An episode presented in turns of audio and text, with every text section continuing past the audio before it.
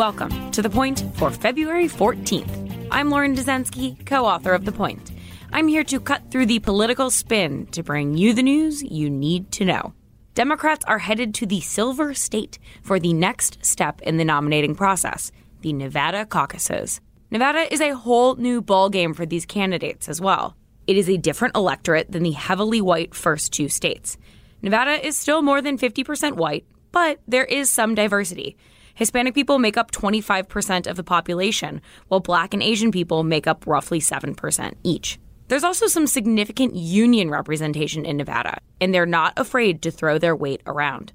On the same night Bernie Sanders won the New Hampshire primary, the powerful Culinary Workers Union put out a flyer in both English and Spanish to its 60,000 members criticizing Sanders and Elizabeth Warren's record on Medicare for All. The union said such healthcare proposals would take away their hard-fought union healthcare plans.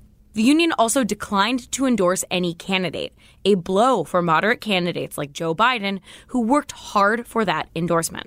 Nevada Democrats also have a wrinkle of their own in the caucus process.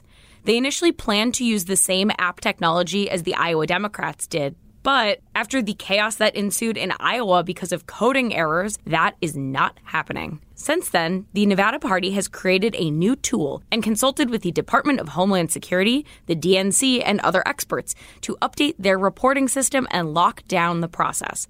They're using a caucus calculator, if you will, on party-bought iPads to work out viability and delegate results during the caucuses. These caucuses happen on February 22nd, and with a debate happening before then, campaigns have roughly 1 week to turn things in their favor. That all brings us to the point. Goodbye, Iowa. Goodbye, New Hampshire. Now it is Nevada's time to shine. And that is the point for February 14th, 2020. And happy Valentine's Day. For more updates throughout the week, including our Sunday night campaign edition, subscribe to The Point newsletter at cnn.com/thepoint.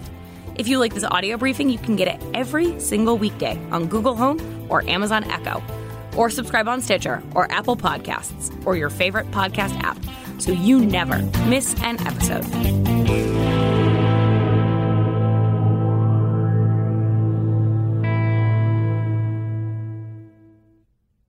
When you work next level.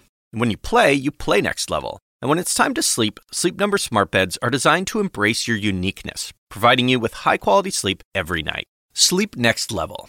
JD Power ranks Sleep Number number one in customer satisfaction with mattresses purchased in-store. And now, the Queen Sleep Number C4 smart bed is only $1,599. Save $300 for a limited time, only at Sleep Number stores or sleepnumber.com. Prices higher in Alaska and Hawaii.